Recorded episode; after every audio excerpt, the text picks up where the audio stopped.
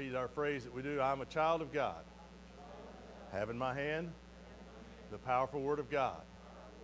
It can change lives, heal broken hearts, and save man's soul. And here's our prayer Lord Jesus, today, would you speak to me? In Jesus' name, amen. Give a high five, pound your neighbor there, let them be encouraged in the Lord, all right? Turn in those Bibles to 2 Corinthians chapter 4.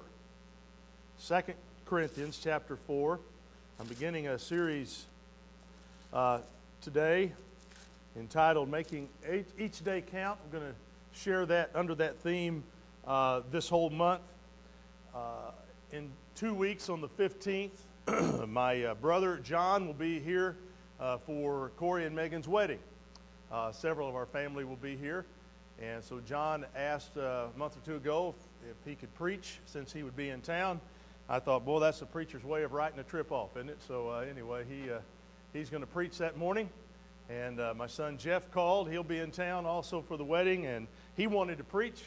And I thought, boy, that's all they need is two, two Phillips boys preaching on the same day. But anyway, I said, Jeff, we got already got a preacher, but maybe you could sing. So he's going to sing. Mark will be in town, so Mark's going to lead singing while Corey's on his honeymoon. I can't believe he'd leave town on a honeymoon and not be here to lead worship with us. All right? So, Don's waving at me the prayer list, so I guess I should do that right quick. So, put your finger on 2 Corinthians chapter 4. We'll come back to that in just a moment. Find your prayer room sheet in your bulletin. Let me mention just a few of these to you. Julie Davis having some additional surgery on uh, June the 9th. That'll be, uh, uh, I believe, at the, is that, that's going to be next Monday, a week from tomorrow. Is that, or, is that right? Am I, am I adding that up right? Be praying for her. Also, Diane Barnes uh, has uh, requested we continue to pray for Cassandra Gillespie. And Diane, any improvement there? Any update? Great.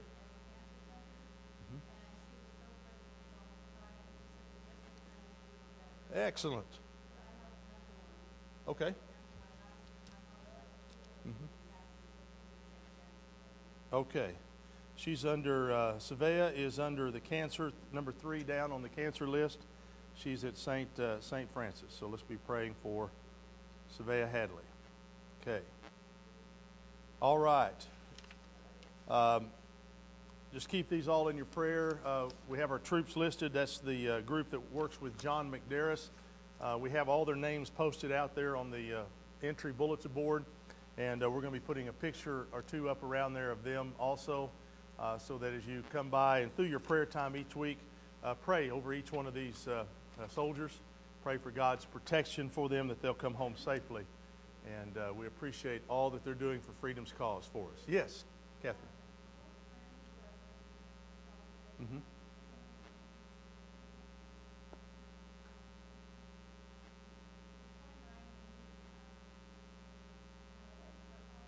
Mm-hmm.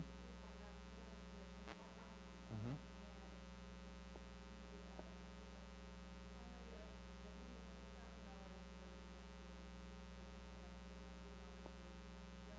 Wow. Praise God.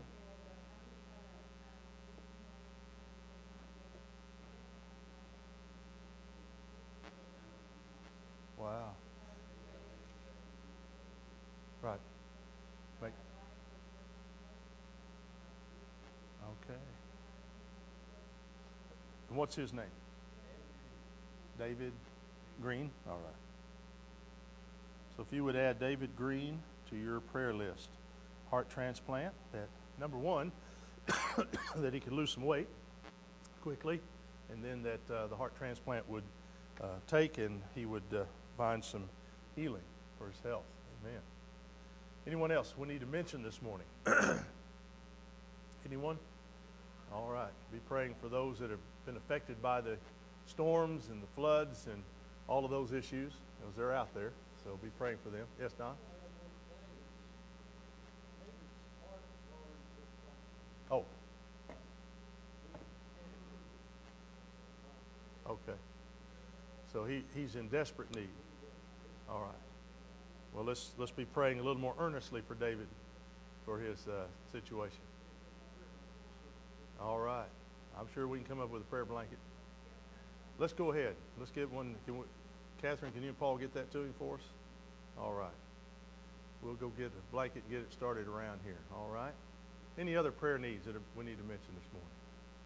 Glad all of you ventured out on an ugly day. I thought it was nighttime for a while.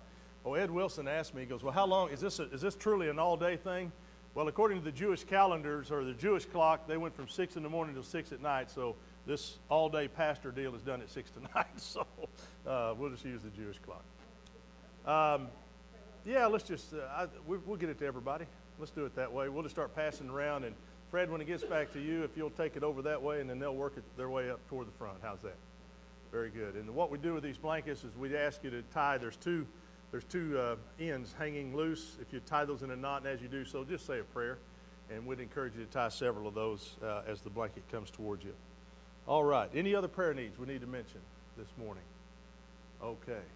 Let's take uh, just a moment to uh, pray together. And if you would take the hand of the one closest to you, it's our habit here. And let's pray. Father, we thank you so very much for your watch over us. We thank you for all the blessings that you give to us. And Father, we especially ask you this morning to minister to the needs of those that have been mentioned. And Father, those that uh, are struggling.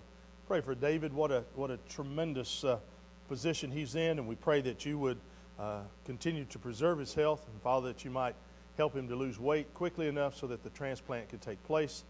And uh, Father, he'll find relief for the heart issues that he faces. I'll be with uh, Diane's mom. And uh, I know the chemotherapy takes it, it out of everybody. And seems like the older you get, the more uh, that can happen. So would you uh, watch over Savea and touch her today? And Father, we love you and we thank you for your watch care over her and her life.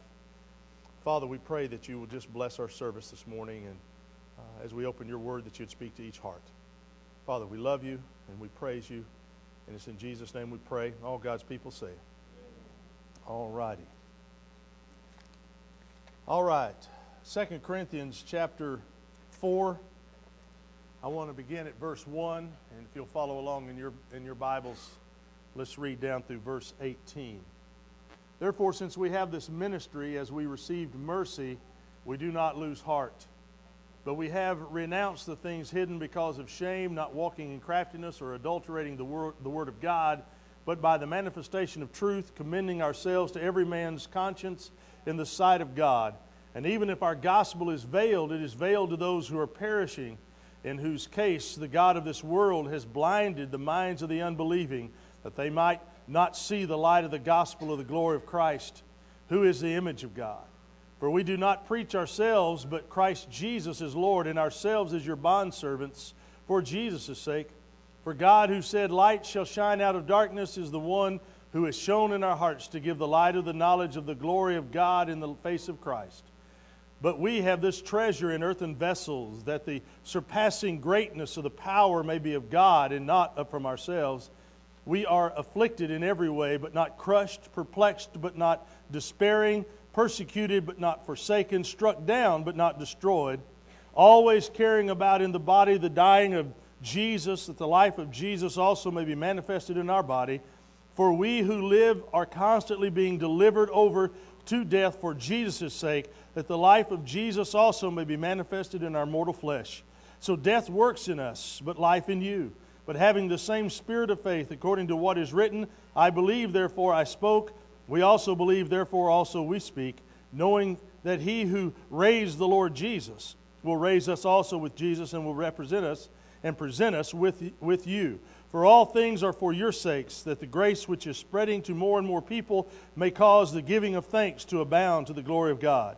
Therefore, we do not lose heart, but through our outer man, though our outer man is decaying, yet our inner man is being renewed day by day. For momentary light affliction is producing for us an eternal weight of glory, far beyond all comprehension, while we look not at the things which are seen, but the things which are not seen. For the things which are seen are temporal, but the things which are not seen are eternal. You've heard it said winners never quit, quitters never win. And that may be true, but there's times when winners simply feel like quitting. Can you say amen? amen? So, what do they do when they want to quit? You've heard it said when the going gets tough, the tough get going. Again, that may be true. But there are times when the going gets tough that the tough want to crawl back in bed and hide from this old cruel world that we live in. So, what do they do? Michael Jordan is known as one of the best basketball players of all time. It hasn't always been that way, though. During Jordan's sophomore year at Laney High School in Wilmington, North Carolina, back in the year 78 and 79, he didn't even make the varsity basketball team. He was beat out by a guy named Leroy Smith. Leroy Smith never made it to the NBA, but they cut Michael Jordan, only a sophomore, and put him on the, uh, and he didn't make the varsity squad. He, he settled for junior varsity. His coach said he didn't sulk or threaten to quit. He just started working harder and improving his game. His coach's name was Fred Lynch. Fred went on to say, if anything, it made him more determined. But of course, you couldn't really fault Coach Lynch for picking Leroy over Michael. Leroy was six foot seven, and Michael a mere five foot ten. But becoming a winner entails the strength to stay at the task even when you feel like giving up. So, making the best of every day, making each day count. I want to talk to you today about undeniable marks of a Christian. The undeniable mark of a Christian. Call it whatever you like determination, endurance, persistence, tenacity. That defined is an undeniable mark of a champion. One can search Scripture and find examples upon example, and even in life, of endurance that's portrayed almost every day. Stories are compelling. There's grit, there's determination. And one of those examples is the Apostle Paul himself. He was imprisoned, he was flogged five times, he was beaten, he was stoned, he was shipwrecked, he'd gone without uh, uh, sleep and without food, he'd been in danger from various elements, yet he remained true to his pursuit. His accomplishments are unparalleled with a list of achievements and the advancement of the kingdom of God. But in our text in 2 Corinthians, he gives us and paints four pictures of endurance. In verse 8, we find the words, We are pressured in every way but not crushed. Would you underline or highlight the word pressured, then the phrase, but not crushed? This is a picture of a football quarterback being blitzed by the defense and linebackers especially, but evading the tackle. You've watched them, haven't you? They drop back in that pocket and they're sitting there and they're sitting there and they're starting to look for receivers downfield. And out of the corner of their eye, they see this big, hulking man come flying through the air at them, only to see him step up and watch that guy run completely behind him. He's evading that tackler. And that's the picture that's here. We're pressured in every way, but not crushed. A second picture in our text that we see uh, also in verse 8, it says, We are perplexed but not in despair. So underline perplexed and not in despair. And this is a picture of a woman sitting in her office amid statistics, reports, graphs, and plans, not knowing where or whom to turn to for help, not giving up and quitting. Doesn't matter what you think about our presidential candidates. There's one thing that I am just totally in admiration of and that's Hillary Clinton's ability to never quit.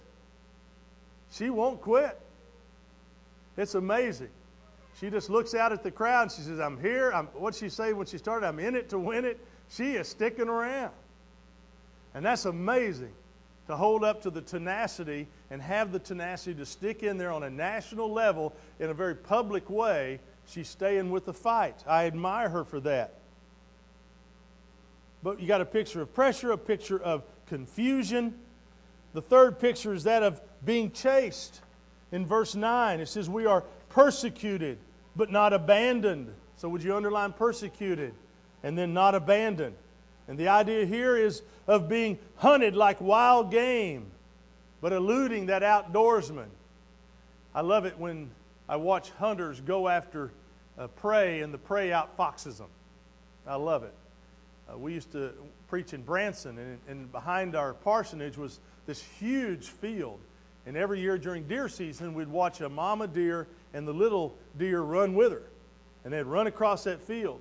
And I know there were hunters sitting somewhere wanting to clear shot at those deer because they were wide open. But they ran into the, into the woods that were beside the parsonage, and it was amazing how fast they could move. And even the little guys, boy, they were moving fast because when mama was moving, they were moving. But I love it when they can elude them. And we watched that same group, that same herd, we watched them year after year work their way across that field back and forth and never get killed. That was amazing. And I love to watch that. I love to hear hunters tell stories of sitting on the side of a tree, and they'll sit on the side of a tree on a little, on a little seat not big enough for their seat. In freezing cold weather, bundled up to the hilt with their gun in hand, waiting for a deer, unsuspecting deer, to walk around them. Only to have something spook that deer, and they got them in the sight, and all of a sudden something spooks that deer, and they're gone. and to listen to the stories. Oh, I had him, I had him, I had him. Fishermen are the best, aren't they? Boy, I had that. He was this long. His mouth was that big. I had him. I was reeling him in. I got him. My, my rod was bent. It was bouncing. I had him, and that line beep, snapped, and off he goes. Whew, man, we could have fed for a month on that fish. Persecuted but not abandoned. Fourth picture that we see in our stories in verse 9 also when it says, We are struck down but not destroyed. So it's a picture of being thrown down. And this is a picture of a boxer who gets knocked down. The referee's counting, but the boxer is rising to his feet. I think of old, those old Rocky movies. Boy, he got beat up, eyes closed up, bruised up, banged up, but he kept getting up off the canvas. That's what this is a picture of. You've been thrown down. How many times in your life you've been thrown down? Been knocked down. It's not getting knocked down, it's the problem. It's staying down, it's the problem. Get up. Get up. The king is coming. Get up. Don't you worry about who's going to be president of the United States. The king is coming. You don't worry about the rising gas prices. The king is coming. You don't worry about food prices going completely out of whack because the king is coming. Amen. Hallelujah. Hallelujah. See yourself in any of these pictures that I mentioned. You feel pressured. You feel confused. You feel chased. You feel thrown down. The key word in each of these pictures, in each of these verses, is the word but. Because when he says but, he employs this word to use as a, in contrary to the expectation. You might be knocked down, but you don't stay down. You might be confused, but you can be unconfused. We can do it. You might be chased, but you see. Wouldn't you like to know how the Apostle Paul kept going in the midst of struggle and trial and temptation in his life? He seemed apparently defeated time after time after time. Well, I want to share with you some secrets of endurance because people all too often quit too soon. I remember in our own church, and I've been here a, a long time, seen a lot of people come and go, but one will always break my heart. And uh, it was a young lady that we had uh, baptized. She had overcome alcoholism. She was doing tremendous in her rehabilitation. Uh, sharing Christ, she, she found the Lord and was coming to Bible study and was very active. All of a sudden, and it literally was all of a sudden, I will never forget on a Wednesday night, she's standing in the fellowship hall, and she said, Brother Harold, I can't come to church anymore. And I thought, my goodness, that's abrupt. What's going on? And uh, she said, I've been trying this Jesus thing for a while.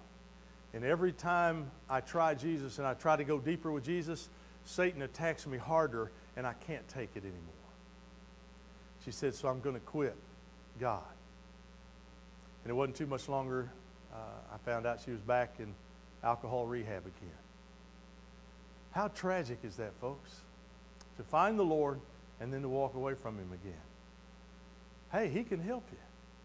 It's going to get hard. Yeah, it's go- the guy that says to you, "You become a Christian, everything's easy." They're lying to you, because now you become aware of the battle, and now that you're aware of the battle, now you get to fight the battle. Alcoholism is alcoholism. It won't leave you. Drugs won't leave you.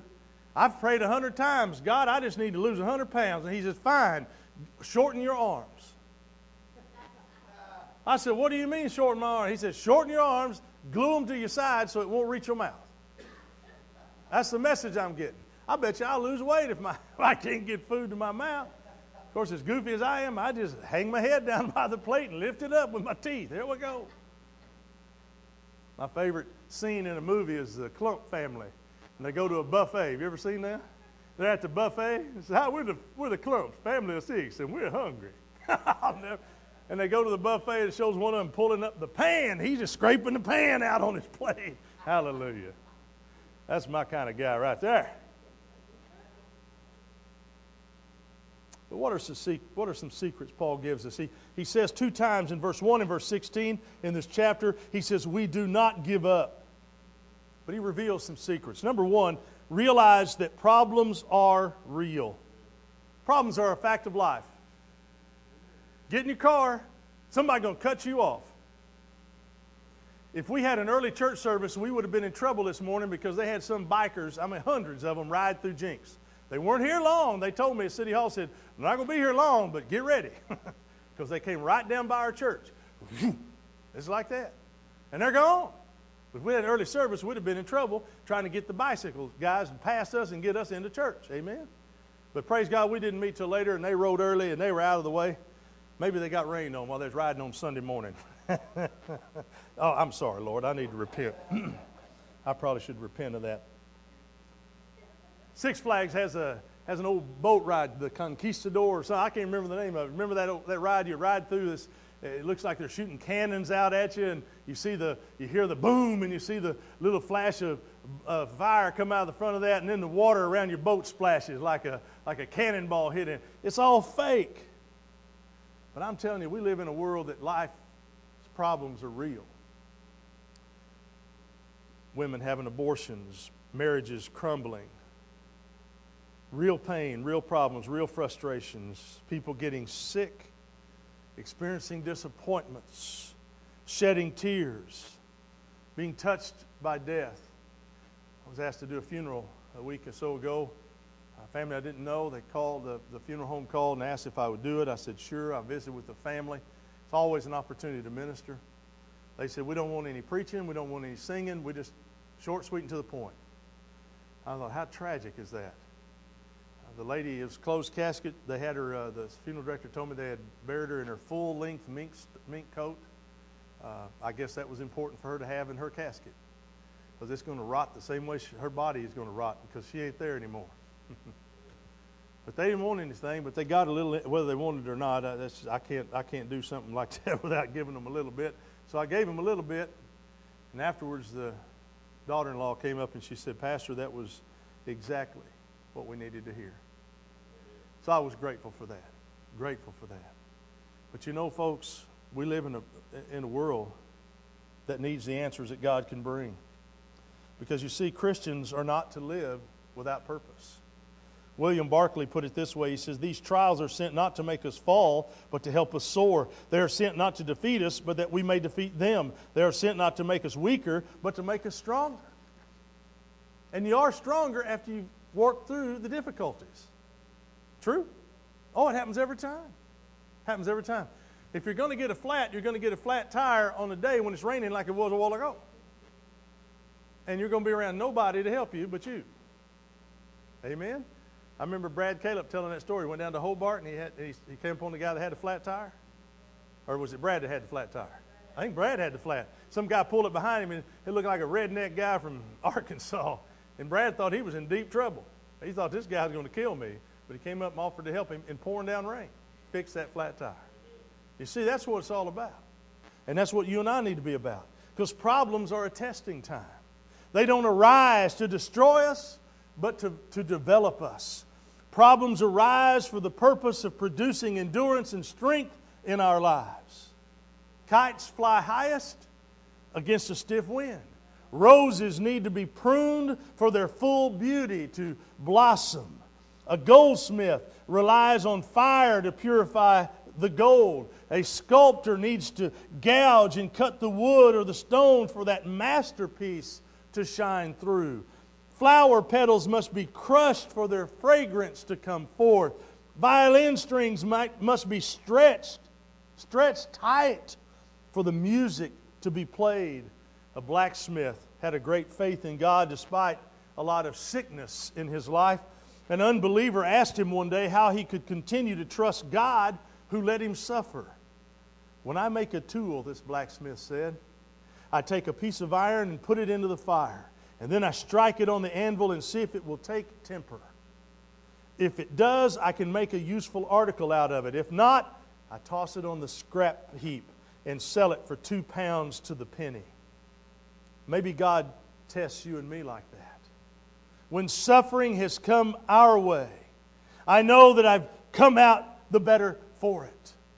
So much so that I can honestly say, Put me in the fire, Lord. And if that's what it takes, please don't throw me on that scrap heap. When you're faced with real problems, don't ask, Why is this happening? Say, Lord, what can I learn from this difficulty in my life? Second secret he reveals to us is that we should release the power of God. We have a secret weapon in facing the difficulties and pressures of life. In verse 7, it says, Now we have this treasure in earthen vessels or clay jars, so that this extraordinary power may be from God and not from us. Paul describes us as clay pots, fragile, easily broken. But we have a stabilizing force within us to help us not crack under pressure. God's desire is to help these vessels, you and me, made in His image, to mature in the furnace of trials without cracking. The power is found in our inner strength. And that inner strength is directly proportional to the need in our life at that moment. I read a story this week about a woman who lost her husband in a fatal plane crash when he was only 45. It was a tragic experience, and this wife was a strong person, yet in many ways completely dependent upon her husband. And when she was asked how she got through this horrifying ordeal, she said, If someone had told me this was going to happen before it happened, I would have told them that I could not survive such pain and suffering. But through this experience, I have felt the quiet, calm, and comforting presence of God. He has given me the strength I have needed to face each day. Hallelujah.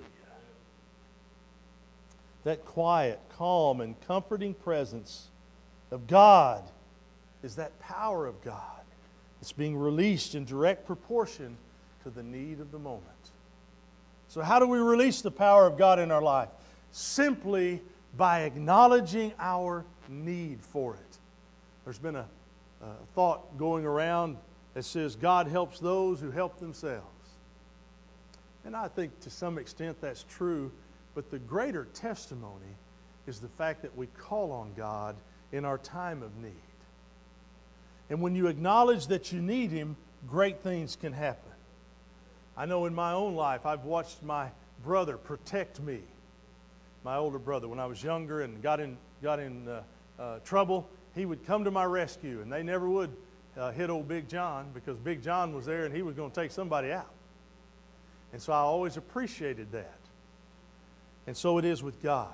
We can, we can find God's help in our time of struggle. In fact, Paul describes that in, this, in chapter 12 of 2 Corinthians in verses 9 and 10 when it says, But he said to me, My grace is sufficient for you, for power is perfected in weakness.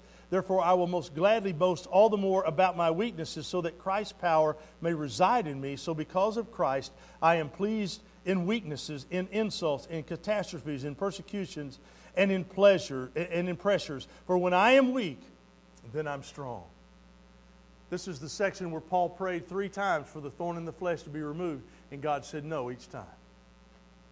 Now, nobody I know in Scripture uh, beyond Jesus who was more influential, more powerful, more authoritative than the Apostle Paul. Nobody. And yet God chose to not answer his plea three times. He said no each time. So we've got to understand that you and I may have weaknesses. You and I may have struggles. You and I may have pressures. And He's not going to remove them just so that you and I can have ease. He's going to let us work through them to His glory. To His glory. Third key is respond to other people's needs. Respond to them. And that goes contrary to our culture, this very thought of responding to other people's needs. Most often we're confronted with trouble and we become more selfish. We become wrapped up in our own self interests and our own self concerns. But enduring strength comes not from becoming selfish, but by becoming selfless. Paul wrote it this way in our text back in chapter 4. Look at verse 15. He said, For all this is because of you, so that grace extended the more through more and more people may cause thanksgiving to overflow to God's glory. So you see, as you struggle, begin to reach out more into the lives of others. Give of yourself. It's the greatest gift that you can give, and it's the greatest tool for healing and recovery that you can ever experience. If you're struggling, go help somebody. Well, I, I don't know who to help. Well, come ask me. I'll find you four or five that I bet you could help. I bet somebody's grass needs to be mowed. Jerry Resit, some of you know Jerry. Jerry's on, he's waiting for a heart transplant. Uh, Jerry and I had breakfast the other day, God's appointment. Uh, Jerry sat down and he pulled out, I mean, his plate that he ordered, I thought, man, I could eat everything he's got on that plate. He had bacon, he had hash browns, he had eggs, he had toast, he was putting jelly on the toast. I was going, glory to God. This man's fixing to have a heart, he needs a heart transplant. Going for his last treatment at Mayo Clinic on the esophagus. Once that's healed, and he thinks it will be after this treatment, then he's ready for the heart transplant. But here's what Jerry told me. He said, Brother Harold, he said, if you know any of the older people at church that need their grass mowed, he said, just call me. I'll be glad to go mow their grass. He said, I bought a riding, a riding lawnmower. He said, I couldn't mow my own grass a year ago, but I can ride it now. And I ride and I, and I cut my grass. He said, Now, if their back gate's not big enough, I can't do the back, but I can do the front. He said, I'll load it up on, I bought a trailer and I put it on my trailer and I'll go mow their grass for me. Now, I don't want any money. Why do you think God's going to heal Jerry? Because he knows how to give outside of He's having a heart transplant. But somehow he's going to come mow. So I went home and mowed my grass. My knee hurts. Oh, my feet hurt. Oh, my goodness. But I thought of Jerry sitting on a riding lawnmower mowing when he's heart transplant. Surely I can get out and mow my grass. Hallelujah. Respond to other people's needs. See this verse? For all this is because of you, so that grace extended through more and more people may cause thanksgiving to overflow to God's glory. You will never know what you guys did this morning means to my heart. You will never know how special this and this is so special that you as a congregation would say to me as your preacher, here's how much we love you. It is overwhelming. It is very overwhelming. And I thank you so much from the bottom of my heart. Because we can't give enough to each other, can we? But the glory of God shines forth how Russell was able to get the city council at Jenks and the mayor and the city council to do what he did. That's, uh, that's overwhelming, folks. Hallelujah. Hallelujah. I love that young man. He's such a humble servant, isn't he? He's just fun to be around. He's got this goofy grin on his face all the time. And when he and Tanya together, I thought, my goodness, that's just ugly love right there. That's just ugly love. Paul says to Timothy in 2 Timothy 2:10, he said, "This is why I endure all things for the elect, so that they may also obtain salvation which is in Christ Jesus with eternal glory." Why do we give? Why do we give outside ourselves? Why do we help others in their time of need? It's so that we might bring the message. We might bring the message of Christ. Endurance is motivated by compassion. It is, it is, it is the will to serve, not the will to power. One can discover strength and endurance in facing the pressures of life by giving ourselves away for the benefit of others. Just give it away. Sadhu Sundar Singh was a well known missionary in India. One day, he and a friend were traveling up a steep mountain on their way to a monastery. An icy blizzard threatened their lives, and suddenly they heard a cry for help. Several feet to the side of the path was a form of someone lying half hidden in the snow. Sadhu said, We must help. The friend said, We cannot help. Fate has decreed that he must die. We have no time to spare, or else we will die. So the man went on while Sadhu stayed to help his fallen brother. If I must die, I will die saving someone, he said. The figure in the snow was a man with a broken leg. Sadhu made a sling out of his blanket and he dragged that half frozen man through the ice and the slush. Then, off in the distance, he saw a faint light. As he drew close, he saw it was the monastery.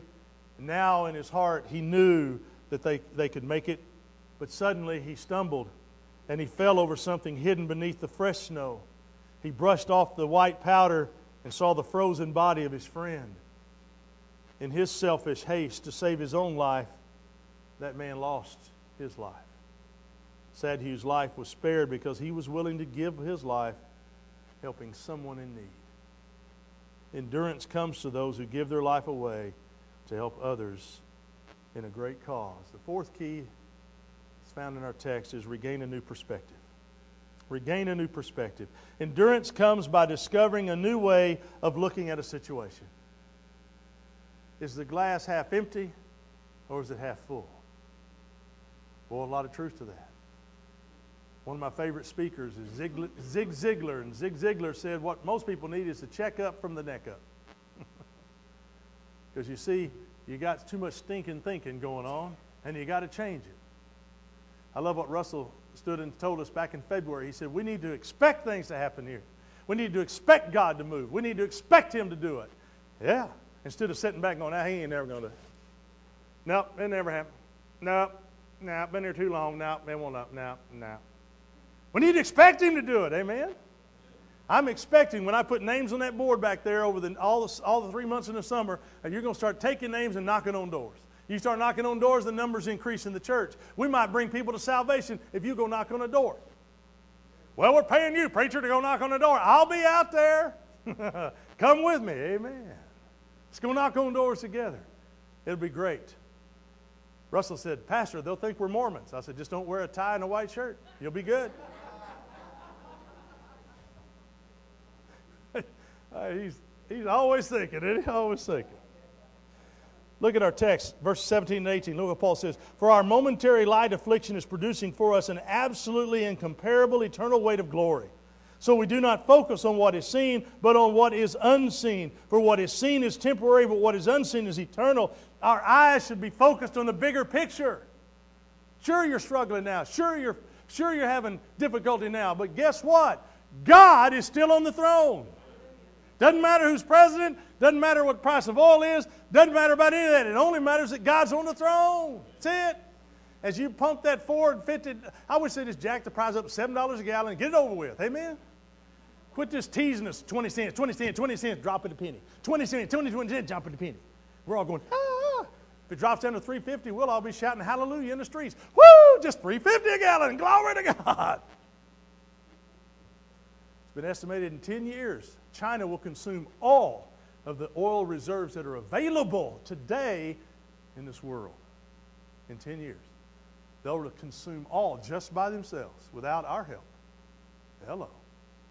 Hello. We've been living extravagantly, we've been living lavishly. But you know what?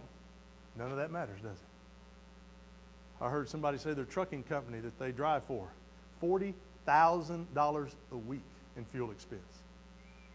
Now, how do you absorb that? $6 a gallon, gallon milk. three forty nine a box of of uh, vanilla wafers. Oh, excuse me, three ninety nine. And kick that up fifty cents overnight. Three ninety nine for a box of vanilla wafers. Soda pop's going up. Bottled water. Glory to God. What happened to turning on the tap and sucking her down? Here we go. Just get an empty bottle, fill it up, and you'll have bottled water. Glory to God. Just a thought. As I drink bottled water in front of you right here. That's an empty bottle, I'd filled it up. Many years ago, a retiring missionary couple was traveling back to the States on an ocean liner. They had faithfully served all their adult life in a foreign country, giving up most of the comforts of life in order to spread the gospel. And as their boat was coming into harbor, a cheering crowd was uh, heard on the shore. Could it be a welcoming home celebration for me? Thought the husband. As they got closer, however, they realized that the reception was for a foreign dignitary who also was on board that ship. Walking down the gangplank, the husband whispered to the wife, I can't believe that no one is here to greet us. I've given the best years of my life and no one cares. While this diplomat was receiving accolades, I am receiving nothing. It's just not fair. And the man's wife whispered back, But honey, you're not home yet. You're not home yet. Father, as we approach our time of invitation, when we live in light of eternity, recognizing that you keep books on us, keep books on us all, we can just keep on keeping on, knowing that one day, one day, Father, we will receive the greatest and the grandest homecoming of all time. Father, would you challenge each of our hearts to keep on that task? The, the game is not over. We can be a winner in spite of overwhelming odds if we just don't give up too soon. So, Father, if there's someone here this morning that needs a special touch from your Spirit, would you give it? Father, if there's someone here this morning that just needs to know that you love them and care about them, would you use us, your vessels, to provide that? There might be someone here this morning that's never, ever claimed you as their Savior. Father, would you give them the courage to let us know that so we could, we could teach them, we could work with them in, in your word and help them to understand the importance and the gravity of that decision, not to be taken lightly, but to be enjoyed and experienced with the fullness and abundance that you provide. There may be someone here, Father, that's looking for a church home that says, you know, I'm, I'm a Christian. I've been a Christian a long time, but I, I sure like what I see at this place. And I'm going to put my roots down here and I'm going to bring people to this place. Father, there might be somebody in our, this room that's uh, feeling that way. And then again, Father, there might just be somebody that just needs to pray. That's what the cross is at the front for. That's what the chairs are here. They can get on their knees. And Father, you know that there will be people in this body who will come join them. Lord, we just ask you to do whatever you need to do in each of us, that we'll respond the way you want us to respond. In Jesus' name we pray. Amen. Let's stand and sing this great song. And this is